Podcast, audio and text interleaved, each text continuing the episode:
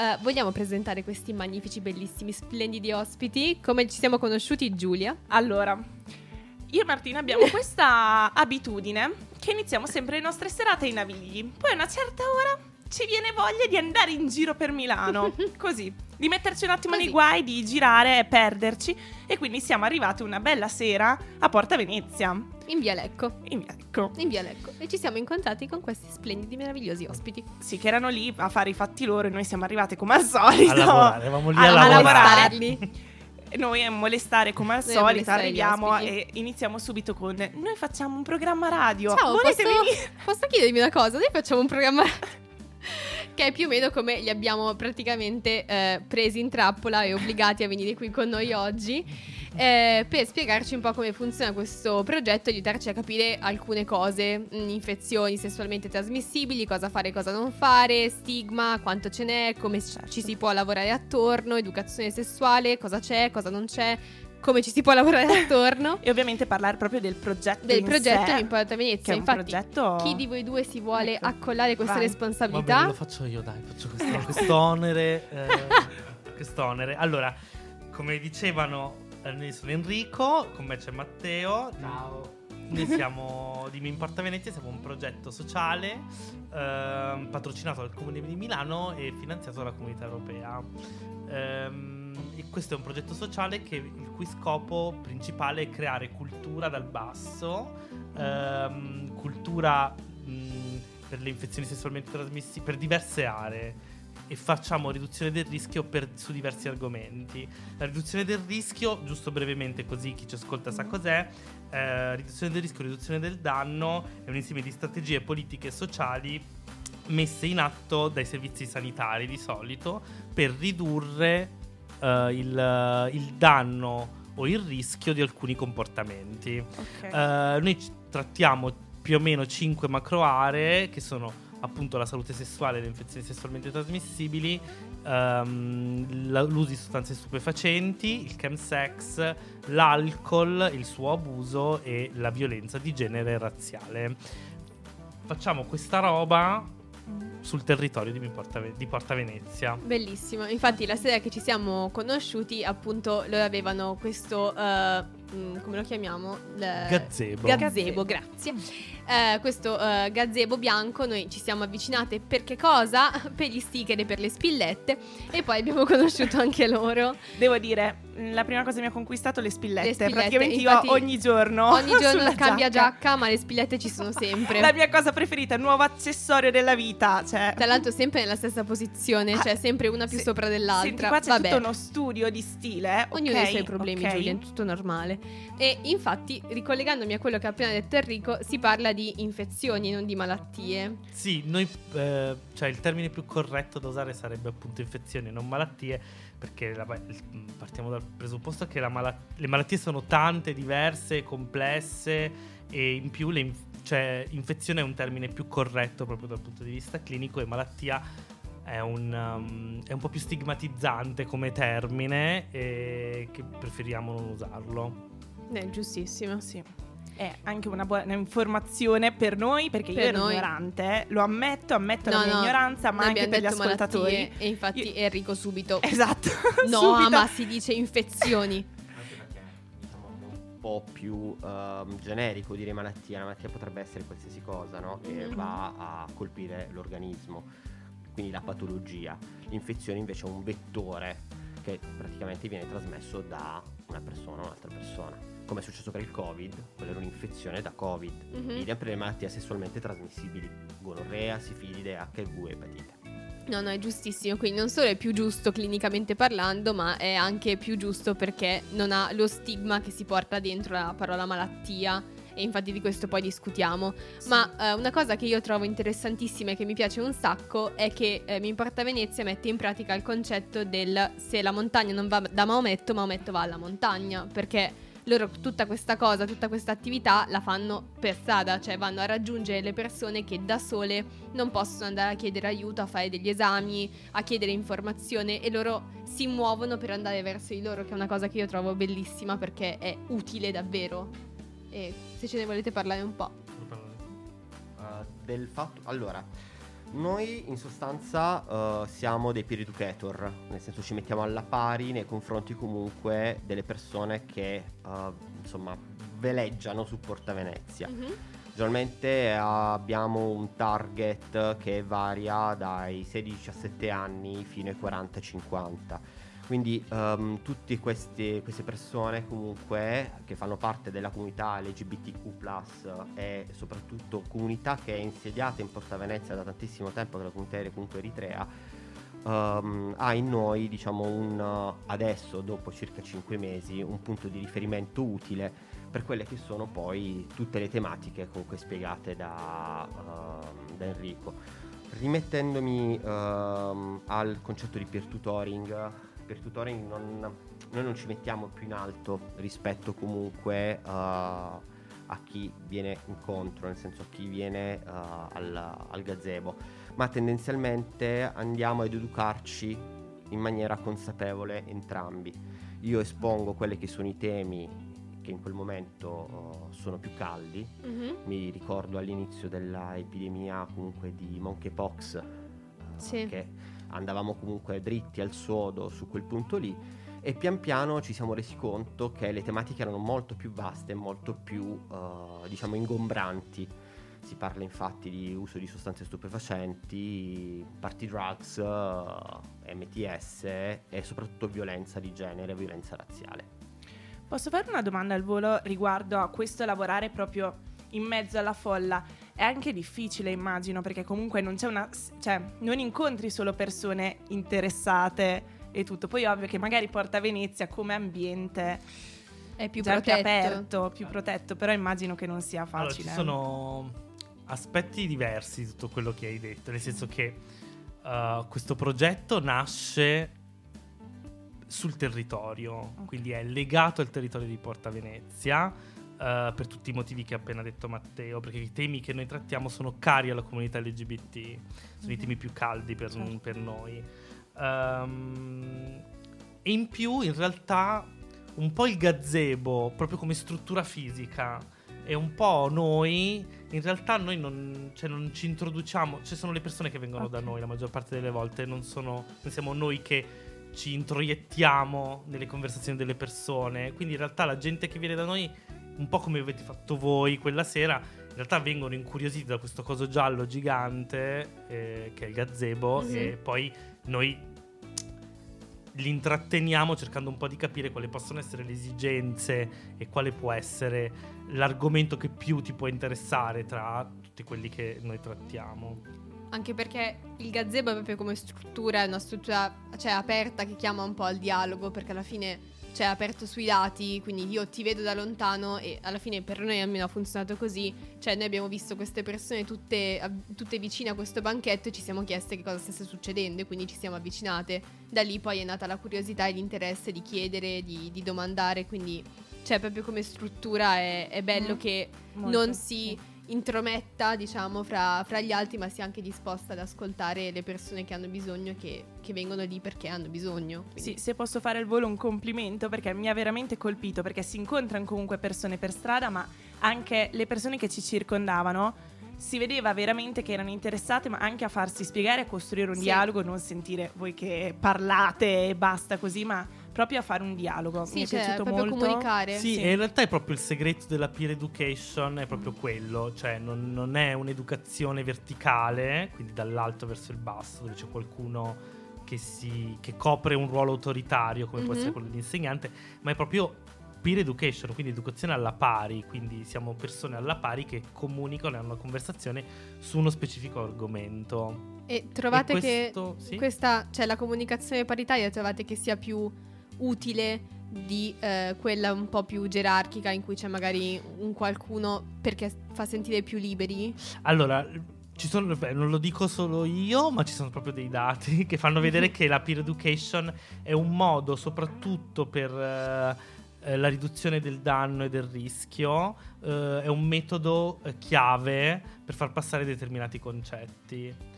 Cioè, mh, mm, ci sono alcuni tipi di persone che sono più prone a imparare mm-hmm. o mh, mm, con la peer education piuttosto che in un sistema uh, gerarchico e verticale. è come la gente che va a scuola e non, non- cioè, e non vanno bene a scuola, ma non perché sono- non ce la fanno, ma semplicemente perché non gli piace quel sistema. Adesso entriamo un po' nel vivo della questione in uno dei campi che eh, curano.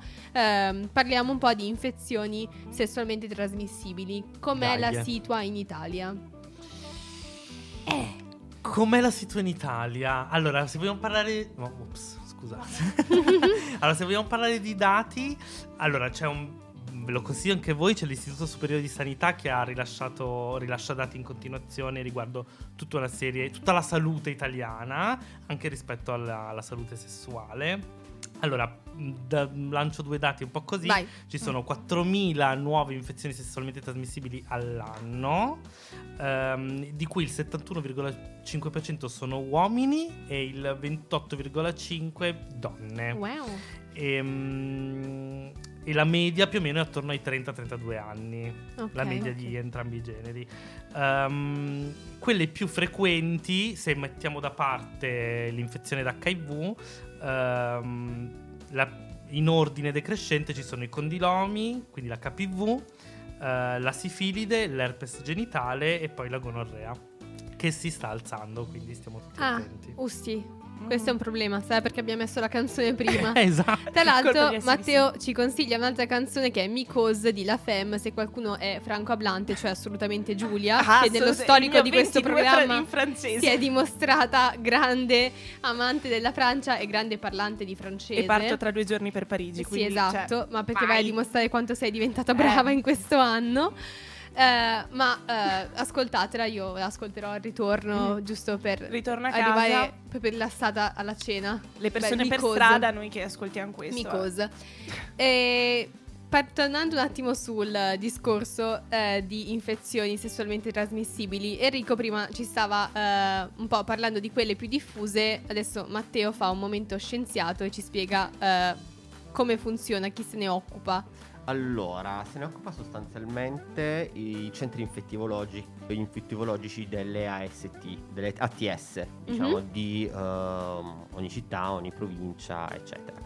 Eh, tutte quelle che sono, eh, diciamo, mh, le infezioni a notifica obbligatoria, che in Italia sono generalmente la gonorrea e la sifilide, vengono affiancate attraverso eh, due servizi di sen- sentinella di sorveglianza che sono il centro operativo AIDS che è il COA e il, e il centro operativo IST tutti e due coordinati dal servizio Supito- superiore di sanità Eh, qui eh, convergono tutti i dati che convergono poi da tutte le ATS e vengono comunque stilati attraverso le percentuali che prima diceva Enrico. Mhm. Uh, come uh, diciamo mh, proprio come mh, uh, diagnosi e quindi anche come laboratorio sicuramente andare in un ospedale al- all'interno del quale c'è un centro infettivo o nei checkpoint in giro insomma per, per le città per esempio Milano Latina Roma ehm, sono dei centri insomma fatti apposta per uh, fare una prima diagnosi di HIV e sifilide Mhm. ma in, in molti casi anche di, poss- hanno dato la possibilità di fare i tamponi per altre infezioni sessualmente trasmissibili E tra l'altro parlando di test, la sera che ci siamo conosciuti ci raccontavate anche che date la possibilità tra l'altro di fare dei test in forma anonima, giusto?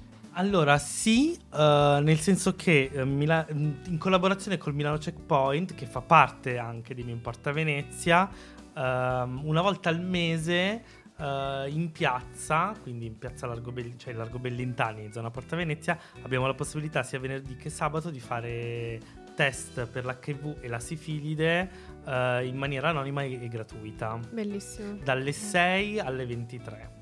Mm. Cioè dalle 18, scusate, dalle 18 alle 23, una volta al mese. Ottimo. Invece parlando anche un po' di educazione, perché io penso che uno dei problemi per cui la gente non fa test è perché manca l'educazione e anche prima parlavamo dell'educazione. È uscita la romagnola. La, la romagnola è uscita. È uscita la È romagnola, uscita la romagnola. l'educazione. Eh, vabbè, capita. E comunque, dell'educazione sessuale a scuola. E ad esempio, io parlavo della ehm, questione che per esempio nel mio liceo veniva chiamata educazione all'affettività quando invece era educazione sessuale per la paura semplicemente della parola perché sessuale crea scalpore. Sesso. Eh, poi noi in radio proprio tranquillamente adesso. Sì. E comunque volevo anche chiedere a voi che magari ve ne intendete un pochino di più magari di me, cosa ne pensate della problematica dell'educazione? Ancora, La- eh? è la romagnola oggi, questa la- romagnola. la romagnola. E, mm, a scuola, per esempio, ma in generale anche tra i giovani, perché secondo me manca tantissimo proprio il sapere che si devono fare, per esempio, i test. Sì, cioè si rischia di arrivare impreparati su tante cose o con eh, un sacco di leggende, miti popolari che si mescolano e quindi tutti fingiamo di sapere ma nessuno sa davvero. Esatto. Cioè, in realtà una cosa che io ho notato facendo questo lavoro è che manca proprio una cultura del test. Cioè, una cultura del prendersi cura della propria salute sessuale in maniera specifica. Mhm. Cioè, come. E però una cosa che bisogna capire far passare, secondo me, e questo è qui l'educazione che fa. potrebbe fare un grande gioco, è che come tu vai eh, dal, cine- dal ginecologo, dall'urologo, dall'andrologo per, visi- per farti controllare, come vai da, che ne so, mm, hai un problema al petto, quindi vai, che ne so, dallo pneumologo per, farti cap- per capire cosa c'hai. ehm, la salute sessuale dovrebbe essere presa in considerazione tanto quanto. Ovviamente lo stigma Esatto. del sesso e la sessuofobia nel nostro paese è mh, dilagante e eh, questo limita l'accesso, non, non l'accesso perché accedere ai test non è difficile e, mh, e la conoscenza, il fatto, solo il fatto che ci siano Mhm. il- la possibilità di fare queste cose qui. Al- sì, allora la conoscenza soprattutto che tende poi a far avvicinare no? eh, gli avventori alla salute sessuale in qualche modo. C'è tanta paura, molte volte quando si fanno i test anche in piazza ci si sente dire "Eh, io ho paura del lago, no, tu hai paura di testare, tu hai paura di Del capire, risultato. esatto, del risultato, di capire cosa c'hai all'interno del corpo, quale potrebbe essere un'infezione. Sì, e quello che vorrei aggiungere è che in realtà, cioè, una cosa, un concetto che vorrei che fosse molto chiaro è che eh, fate i test perché è importante conoscere, cioè non, ave- non abbiate paura del risultato del test, perché è sempre meglio conoscere che non conoscere il proprio status, perché non vi preoccupate che una soluzione si trova. Cioè la maggior parte delle infezioni sessualmente trasmissibili si possono curare con degli antibiotici. Mhm. Uh, e ci sono altre uh, situazioni, altre infezioni che possono essere contenute in altri modi, ma l'importante è saperlo prima di, pot- prima di infettare i propri partner. di poter contagiare anche per il partner. Sì.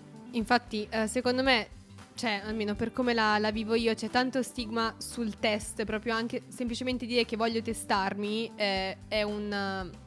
Cioè, si porta dietro tanto, cioè come se già solamente il dire che voglio avvicinarmi a quel mondo lì e fare dei controlli significa già avere qualcosa. Però io non è che vado a fare l'esame dal cardiologo perché già so di morire di infarto, cioè vado per controllarmi. Per un controllo di per un controllo e Il- precauzione. Il, check-up di routine dal punto di vista della salute sessuale Mhm. arriva nella maggior parte dei casi già fatto compiuto. E dovrebbe essere il contrario. Dovrebbe essere, bisognerebbe arrivare prima, come Bisognerebbe si fa per tutto il prima, resto. esatto. La stessa cosa eh, del, quando si parla no, di PrEP, eh, utilizzo della PrEP, no? non so se abbiamo già parlato o non ancora, ne parleremo dopo. Sì. Comunque, ehm, si va a fare il test generalmente quando si rompe il preservativo, Mhm. ma bisogna saperlo prima se, Eh, si, è- esatto. se ha, se si ha qualcosa o Sì. meno. Infatti l'OMS dichiara che ehm, se sei una persona sessualmente attiva e eh, se sei una persona sessualmente attiva appunto e anche se sei in una relazione monogama dovresti fare ehm, test screening per infezioni sessualmente trasmissibili almeno due volte l'anno. Mi ricordo perché la sera che ci siamo Sì. conosciuti il ragazzo accanto a noi ha detto no ma non c'è bisogno perché io sono con lui da, da due anni e tu hai detto no non mi interessa. Esatto. Peccato che a me non interessa perché due volte all'anno ti aspetto al varco. Sì, è importante conoscere il proprio status e è un, mo- è un modo... Cioè, questo è un vero metodo per fare riduzione del rischio. Mhm. Perché se tu conosci il tuo status, tu puoi prendere delle azioni che contengano il rischio. Secondo me c'è ancora molto la mentalità del non succederà a me. Cioè, vedo altre persone in cui succede, ma a me non succederà mai. C'è molto questa ideologia di fondo, secondo me. S- ehm, s- sì, in realtà è. Ho visto il segnale. Uh, in realtà il, um, la questione è quello che diceva prima Martina, che si ha proprio paura. cioè, non fai i test, non fai gli screening perché uh, se sei positivo vuol dire che hai fatto sesso e il sesso è una cosa sporca Sì. e non si fa. Esatto. Quando invece, ragazzi, fa parte della vita, fa parte delle esperienze, fatelo, godetevelo e divertitevi, ma con la testa in testa. E tra l'altro c'è Brava. tanta. cioè, manca tanta anche mh, conoscenza su alcune infezioni sessualmente trasmissibili. Cioè, quello che, eh, per esempio, il fatto che si è convinti, o almeno mh, per tanto stigma che è arrivato dal passato, si è convinti che l'infezione da HIV sia mh, solo in un certo territorio e che non possa riguardare in realtà tutti. E mh, tante volte mi è capitato di discutere a cena, nelle famose cene con i parenti, eh, di tutte queste cose. Cioè, oltre al fatto che se mi testo, allora se mi sto già testando vuol dire che già c'è un problema e non sto facendo solo per precauzione o per conoscere. E poi ci sono alcune malattie che, alcune infezioni, pardon, che mh, di cui se parlo, allora sono già. Cioè, posso mettermi una croce addosso perché sono sono finita e invece non è così, cioè ormai non è più così, posso, posso continuare a vivere come diceva Enrico, ci sono delle cure antibiotiche.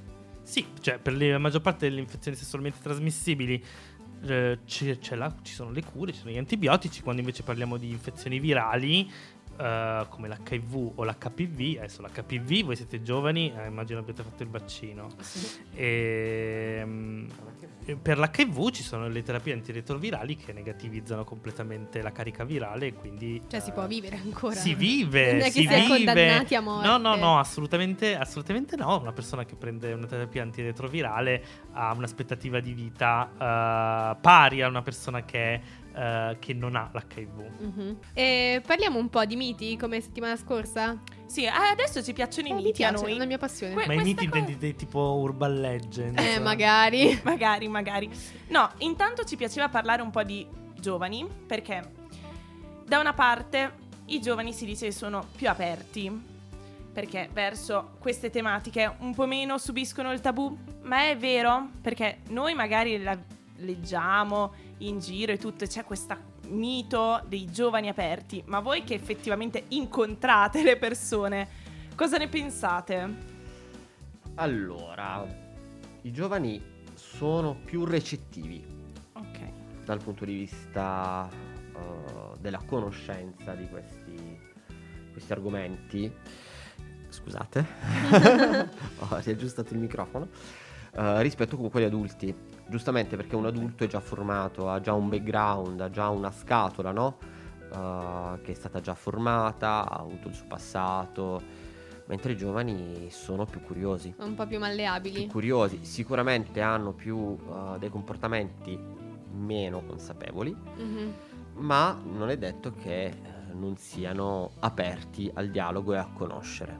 Giusto. Cioè, Sì. sono meno consapevoli, ma perché vengono da un sistema dove gli adulti non gli hanno permesso Dove di... di base c'è meno consapevolezza. Eh, sì, ma non perché loro non hanno voluto... no, sap- beh, cioè, certo. ma perché vengono da un sistema scolastico eh, Mm. che, che non gli permette di accedere a determinate conoscenze creato dagli adulti. Sì, sì, cioè mancano Eh, gli strumenti, è un circolo vizioso. Esatto, però quello che abbiamo visto è che mm, quello che abbiamo visto è che ehm, cioè sono più predisposti a conoscere. Sì, sono Ok. più curiosi. Cioè, Sì, cioè curiosi in realtà un- non credo sia il termine giusto. Il, pro- il termine giusto è che sono disposti all'ascolto, cioè sono disposti Ok. ad, ascol- ad ascoltare. Quando invece più si va avanti con l'età, più si diventa rigidi. Sì. più, si div- è più Eh. difficile. Sì, comunque far cambiare idea a qualcuno di una generazione più vecchia naturalmente è più difficile. Oggi magari... Ma noi come peer educator non dobbiamo far cambiare idea, cioè il nostro scopo è quello di dialogare. Mhm. Attraverso un dialogo noi comunque creiamo una- un'empatia con, uh, il nostro avventore, Mhm. col, col fruitore e cerchiamo comunque di capire insieme il problema. Giusto. Cioè noi non dobbiamo metterci, come abbiamo detto prima, al di sopra del, del fruitore, noi dobbiamo comunque sempre rapportarci come pari, perché pari siamo in realtà.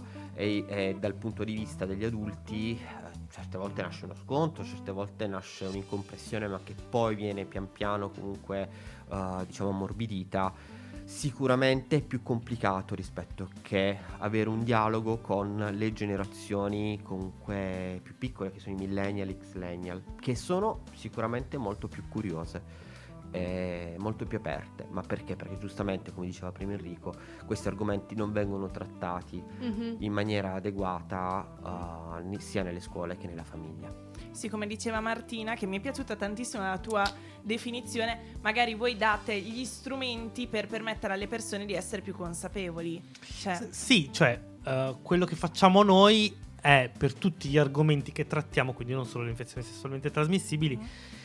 Di- noi abbiamo tutta una serie di attività che vanno anche oltre quello che avete visto voi al banchetto, ma al banchetto in particolare quello che facciamo noi è dare delle linee guida su come ehm, approcciare a uno stile di vita sessuale più sicuro, perché il sesso sicuro al 100% non esiste, come tutte le cose al mondo ha un rischio, come quando vai, sali sulla macchina, eh, c'è il rischio sempre. Cammino per strada. Esatto, sì, cammini cioè. per strada, cioè ci sono tu- ogni azione nella nostra società ha un rischio. Ci sono però modi di contenerlo e quello che vogliamo fare noi è comunicare delle linee guida per proteggersi, per proteggere le persone con cui hai dei rapporti e ci sono diversi modi di farlo e l'unica cosa è essere informati e conoscere quello che più si confà al proprio stile di vita. Certo. Cioè, anche un po' allontanarsi da quella visione mean girl molto rigida per cui don't have sex cause you get pregnant and die. Cioè, sì, darsi anche un po' degli non stru- funziona. Non funziona così, uno. E poi, cioè, darsi un po' degli strumenti per capire che non- niente è sicuro al 100%, però posso fare in modo che sia il più sicuro possibile. Esatto, e questo tanto si può fare solo attraverso la consapevolezza, l'educazione, perché tanto la cosa no sex così non funziona. No, non quindi, funziona. Poi, eh, come ho imparato a guidare, cioè, come imparo a fermarmi allo stop, imparerò anche le regole del, cioè, nel senso. Ma più che regole è un amarsi. Sì. È Mhm. uh, un uh, cercare comunque di capire il proprio corpo e prendere consapevolezza del proprio corpo. Se io vado a fare dei check-up continui, non è il test HIV o sifilide o clamidia che vado a fare una volta ogni due anni. Prendo una, uh, un impegno con me stesso o me stessa e lo porto avanti. Senza che qualcuno mi dica guarda devi fare il test. Mhm. Senza che ho la paura di fare il test. Sì, cioè, Cioè, deve, prendi- deve rientrare in quelle analisi che È devo fare analisi di periodicamente. rutinarie, esatto, che devi fare continuamente.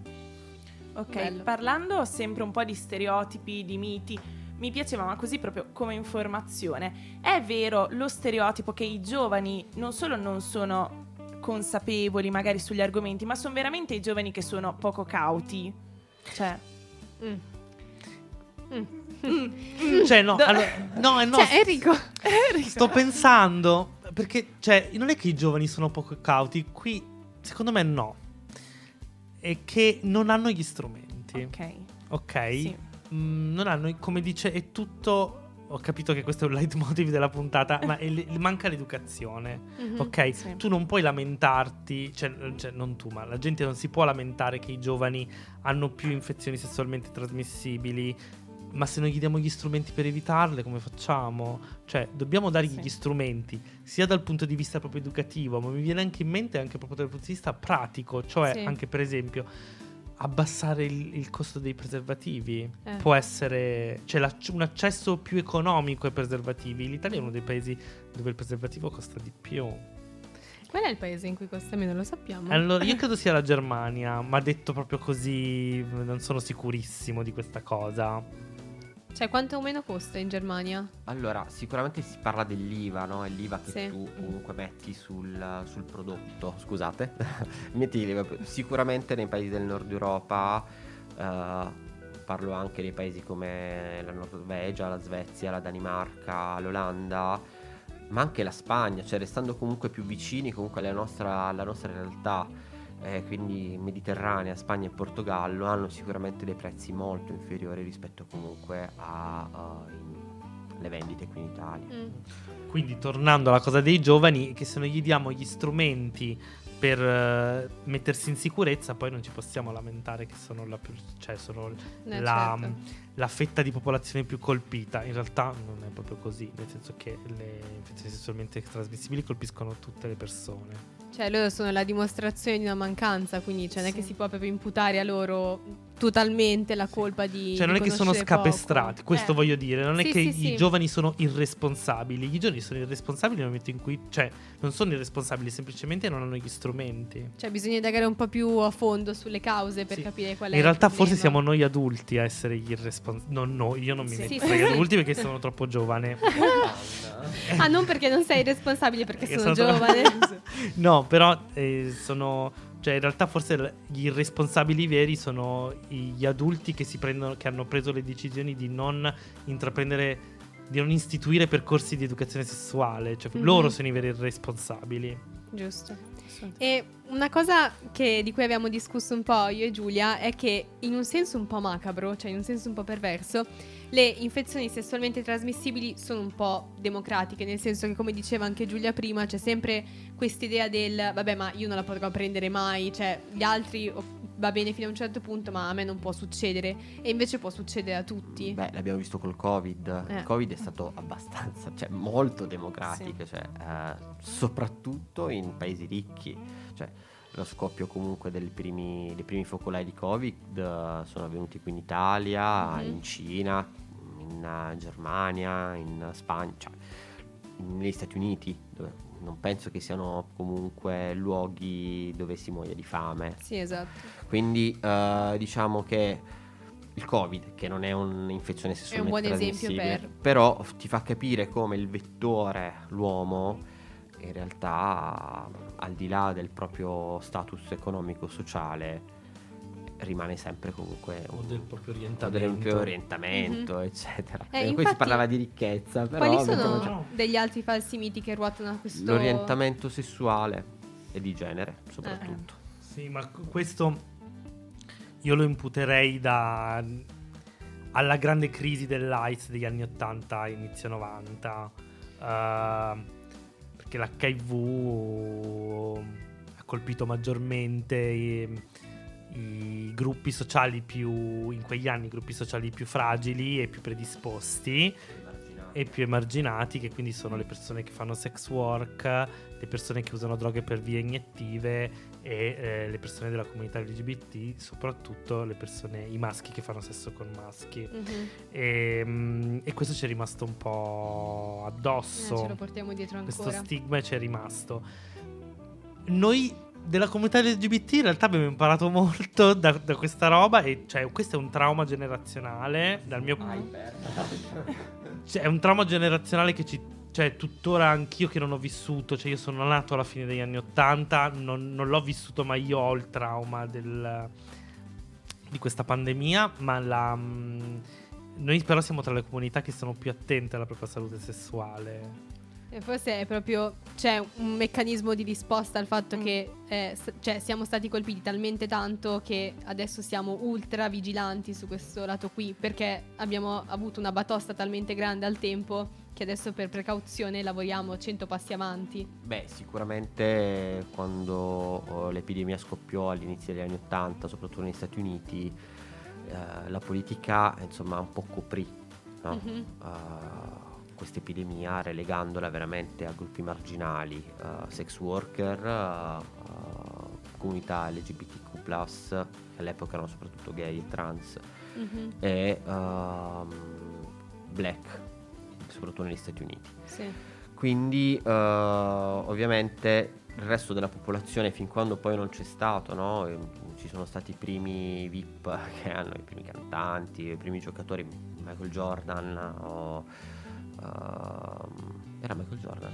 Non ho la minima idea. Il, Non ho la minima idea. No, scusate, No. no, no, Penso che per nostra fortuna Michael Jordan non ascolterà il nostro programma. Ah, ok. Quindi puoi sbagliare. Forse possiamo Forse passare un po' inosservati. No, comunque, cioè, i primi sportivi, i primi artisti Mhm. che comunque come... mm, uh, vabbè, insomma. Sportivi, sportivi, sportivi vari. eh, sportivi vari, che cominciarono comunque a um, declamare insomma, la loro positività all'HIV, Mhm. uh, si incominciò a fare qualcosa. Sono serviti un po' da fare. Sono sopra- cioè- Esatto, sono sopra- soprattutto um, sì, punti che hanno incominciato comunque a far uh, puntare l'occhio della ricerca anche sull'HIV.